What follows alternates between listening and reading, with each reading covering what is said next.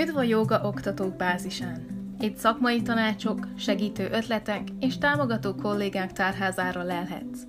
Eszter vagyok, és ha te is szereted a jogát, élvezed a pozitív hatásait az életedben, és szeretnéd mindezt magabiztosan és könnyedén továbbadni, akkor jó helyen jársz.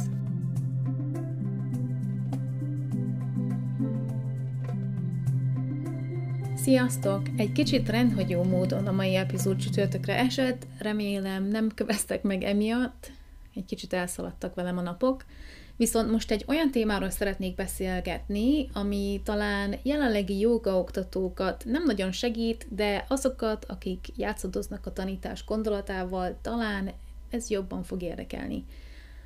Ugyanis a mai témánk az, hogy hogyan is válik valaki jogaoktatóvá. El kell mondjam az elején, hogy ez csupán az én meglátásom a témával kapcsolatban, de nekem kettős érzéseim vannak, amikor az oktatóvá válásra gondolok. Elsősorban jogaoktatók nem nagyon gondoltak önmagukra, sokan még most sem, mint szakmát ki, kiáltóak, vagy kikiáltók, mert számukra ez nem egy profi hivatás, hanem egy életmód, egy stílus továbbadása. Személyem szerint ezzel valamilyen szintig nincs is semmi gond, hogyha az oktatásunk fókusza az aszanák és légzésgyakorlatok törzsein kívül maradnak. Sokan hippiként jellemezték azokat annó, akik lazagatyában nyújtózkodtak, vegetáriánusok voltak és fát ölelő személyek voltak. Ahhoz, hogy valaki oktatóvá titulálja önmagát, csupán egy alapismeretet kellett elsajátítania, amit kb. senki sehol nem kérdőjelezett meg, és neki is ugorhatott a napi, heti, egyéni vagy akár csoportos jogaórák tanításának is. Viszont a 90-es évek elején a nyugati világ meghonosította az oktatását és szakmai, szakmai, uh, szakmaisítását a joga eszméjének. Valami átbökkent vagy átzökkent az egyik oldalról a másikra, és már nem volt elég az, ha az emberfia mandalákat morzsolt az ujjai között, és mantrákat mammogott. Most már profi módon kellett előrehajolni, amiből valaki olyan vizsgáztatott, aki sosem volt megfeleltetve az aszanákból előtte, valamint rengeteg biológia, anatómia, fizió- fiziológia és valamennyi kinesztetik tananyagot kellett bemagolnia, latinul és a saját anyanyelveden kellett elismételni az izmok nevét, a szanszkrit használata és alap lett minden egyes mozgás mellett, a megannyi jogafaj jellemzéséről nem is beszélve, ahhoz, hogy valaki a nevével ellátott bizonyítványt kapjon a jogáról. Most már biztosítást is kell kötnünk, hiszen testi mozgáskultúráról van itt szó, nem csak törökülésből, legalábbis a legtöbb mai esetben, az internet tele van kezen és fejen álló hölgyekkel, és mint szénában a tűt, úgy, vagy szalmakazalban, úgy kell keresni a joga igazi őseit és alapítóit. Valahogy nem tetszik a két ellentétes rendszernek egyik változata sem.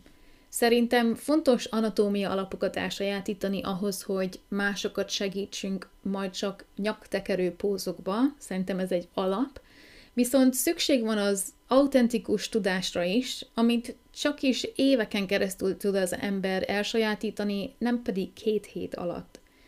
Viszont ha nem vettem el a kedveteket a joga tanításának a világáról, vagy világától, akkor hadd meséljek azokról az oktatási stílusokról, amikről én hallottam, és amiket én ismerek. Először is kezdem a saját tapasztalatommal. Amikor eldöntöttem, hogy jogaoktatóvá válok, vagy azt szeretnék lenni, akkor a párom segített egy olyan képzést vagy iskolát találni, ahol nem volt fontos az, hogy hol laktam.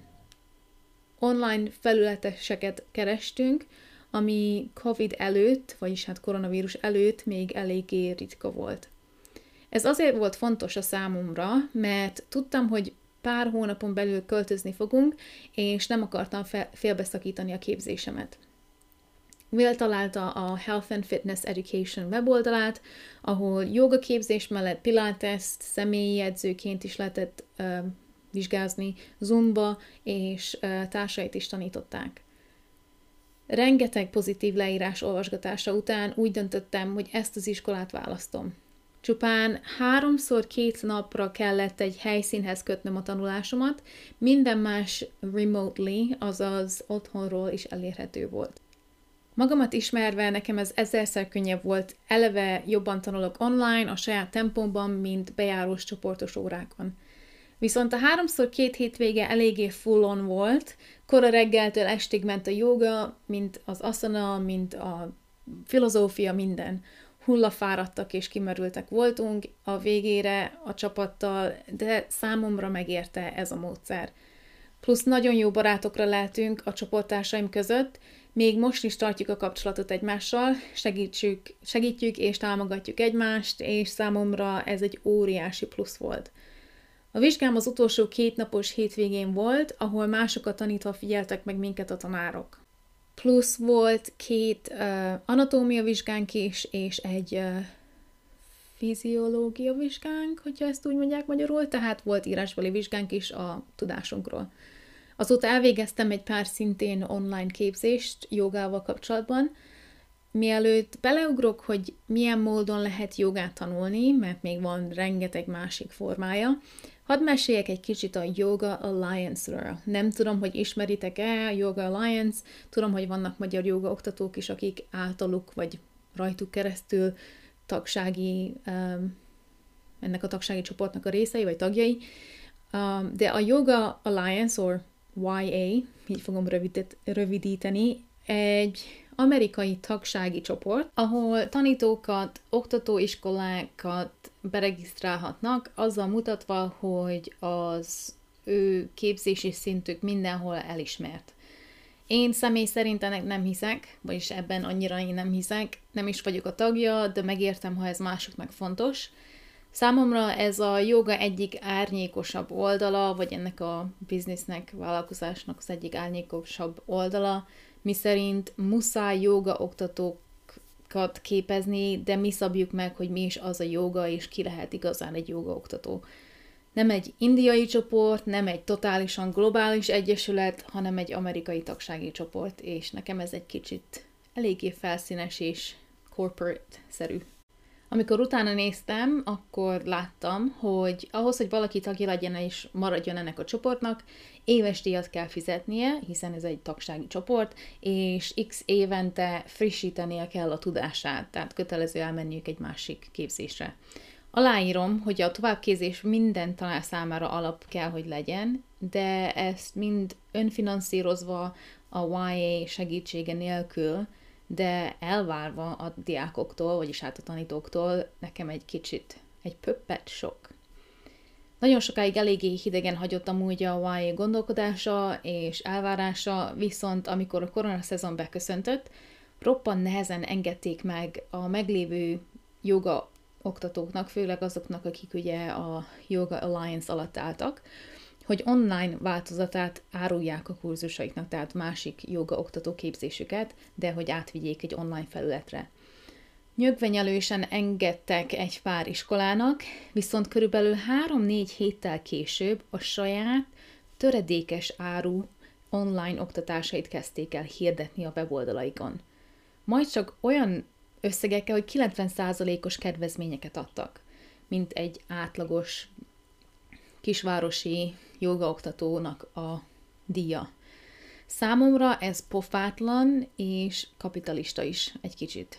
Valahol itt húztam meg a vonalat, a mi a fair és mi az, ami nem fair között. Na, lépjünk is tovább, nem akarok ebből bármilyen vitát, csak elmeséltem, hogy van ez a Yoga Alliance, sokan kedvelik, sokan szeretik, úgy érzik, hogy ez egy bizottság is lehet számukra, de én tényleg valahogy úgy érzem, hogy felesleges, és csak a pénzt hajkurásszák a jogatanároktól. Tehát ma már sokkal könnyebb online oktatást találni, mint három éve, amikor én kerestem. Ezerszer gyorsabb a tananyagot elsajátítani, viszont a fizikai gyakorlat kicsit nehezebb. Ennek is van megoldása, nekem heti kétszer két különböző jogatanárhoz kellett járnom privát órákra, akik utána igazolták, hogy én ott voltam, ami sok mindenben segített engem, plusz kellett írnom egy joga naplót is, hogy minden nap mennyit jogáztam, stb. Általában a végső teszteket nem lehet online megoldani, lehet, hogy vannak már most már olyan felületek, ahol igen, de ahhoz el kell utazni legtöbbször, Viszont még mindig úgy gondolom, hogy ez a félig online, félig offline módszer az anyagiak szempontjából talán könnyebb. A virtuális helyett az élő világban esedékes oktatások változata sokkal színesebb, meg annyi változata van. Ha gyors talpalót szeretnél, mert már egy ideje űzöd a jogát, de most jöttél rá, hogy tanár szeretnél lenni, akkor én a két 6 hetes joga oktató táborokat ajánlom, hogyha tényleg azt szeretnéd, hogy pár hónapon belül úgymond megváltoztasd a karriered, az életed, stb. Nem tudom, hogy Magyarországon ez mennyire esedékes, viszont ha beszélsz angolul, akkor ennek rengeteg változata és oktatója van külföldön. Magyarországon is találtam egy pár jogatábort, de nem tudom, hogy mennyire vannak jogatáborok csak azért, hogy valaki a végén utána jogaoktatói címet nyerjen, vagy kapjon.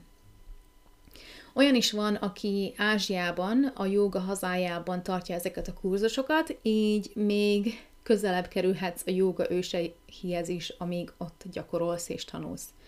Ez az opció gyors, viszont meg kell adni az árát. Gondolj bele, nem csak minimum két hétig úgymond nyaralsz, de fizetsz egy kurzusért is, ugye maga egy iskoláért, meg a diák, vagy a tanárodért, mellette olyan anyagi helyzetben kell lenned, ahol megengedheted, hogy akár 6 hétig is, de én olyat is hallottam, ami három hónap, ne dolgoz és távol legyél az otthonottól.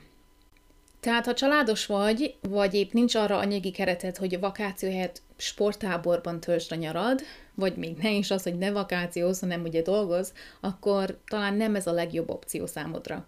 Nem tudom, hogy Magyarországon mennyire jellemző az oktató árnyékolás, ezt konyha magyarra fordítottam angolról, ugyanis ez az instructor shadowing.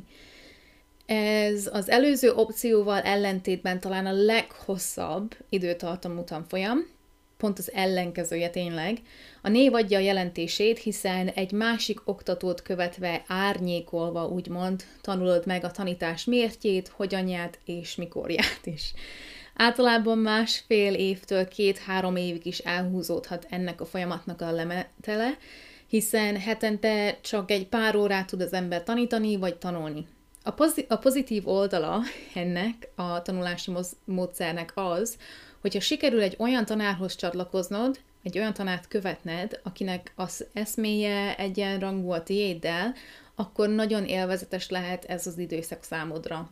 Ugye az ellenkező, hogyha olyat valaki találsz, akivel nem nagyon jössz ki, vagy nem nagyon élvezed a tanítási módszerét, vagy egy idő után rájössz, hogy nem egyeznek a gondolataitok, akkor ez egy kicsit talán kényesebb lehet.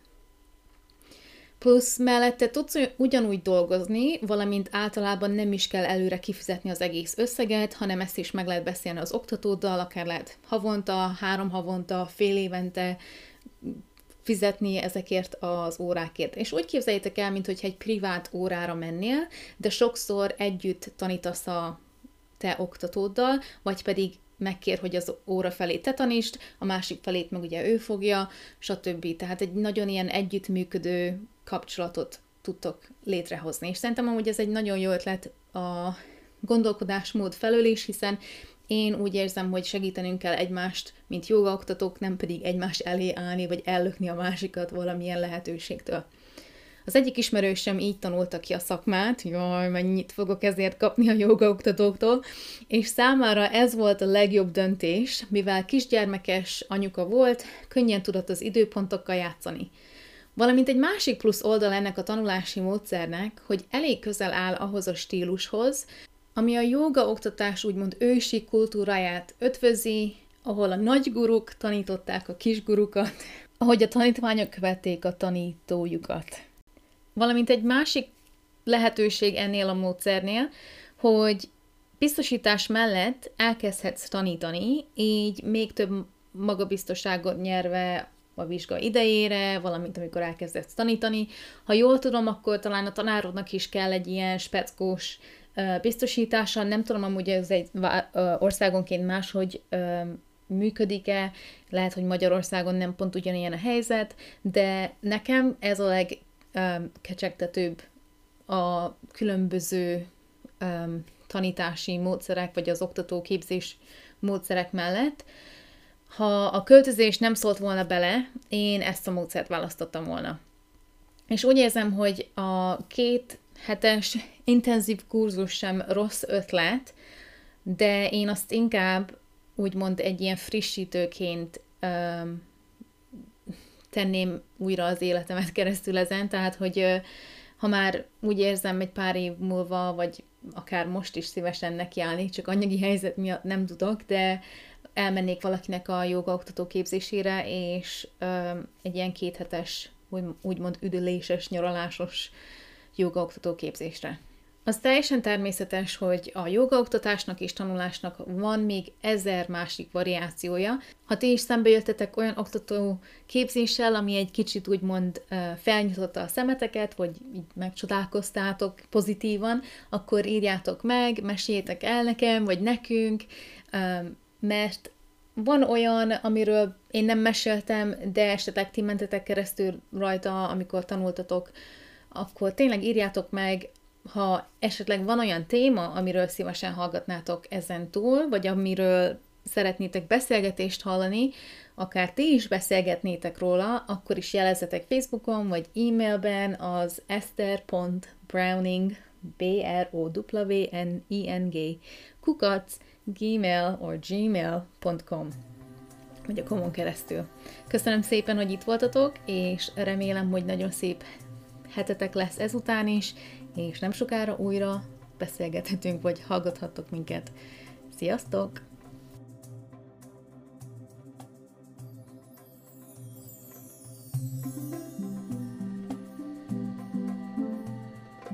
Egy újabb Joga Oktatók Bázisa podcast rész végére értél.